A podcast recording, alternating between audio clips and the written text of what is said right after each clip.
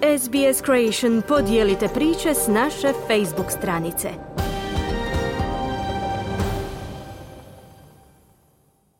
Hajduk se vratio na prvo mjesto prvenstvene ljestvice nakon pobjede u Osijeku u utakmici trećeg kola koja je bila odgođena zbog europskih utakmica.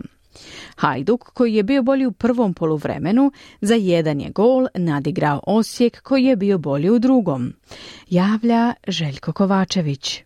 U ranije odgođenoj utakmici trećeg kola HNL-a nogometaši Hajduka su na Opus Areni savladali domaći Osijek rezultatom 0-1 te se tako popeli na prvo mjesto prvenstvene ljestvice.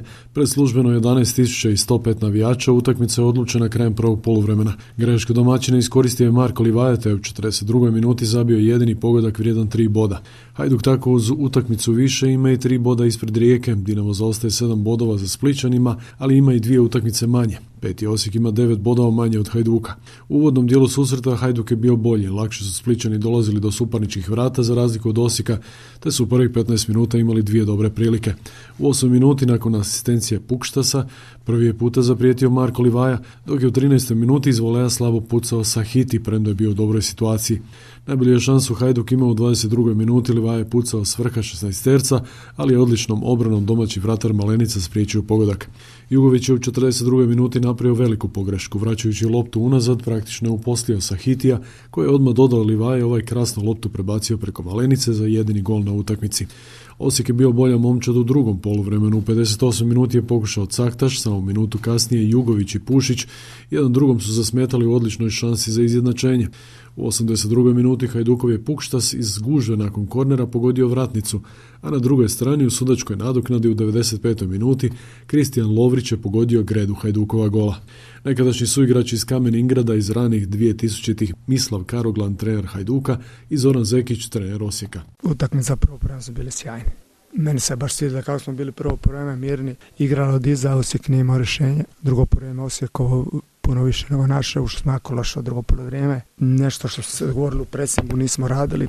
Išao sam u izmjene, mislim da smo tamo negdje do 65. minute ušli u romp. Stabilizirali smo se i, i onako ima tu puno radit, a sam ponosan na momke da, da to izgrintaju, da, da, da protiv jednog na ovakvoj kulisi koja je, koja je predivna i koja je stvarno savršena.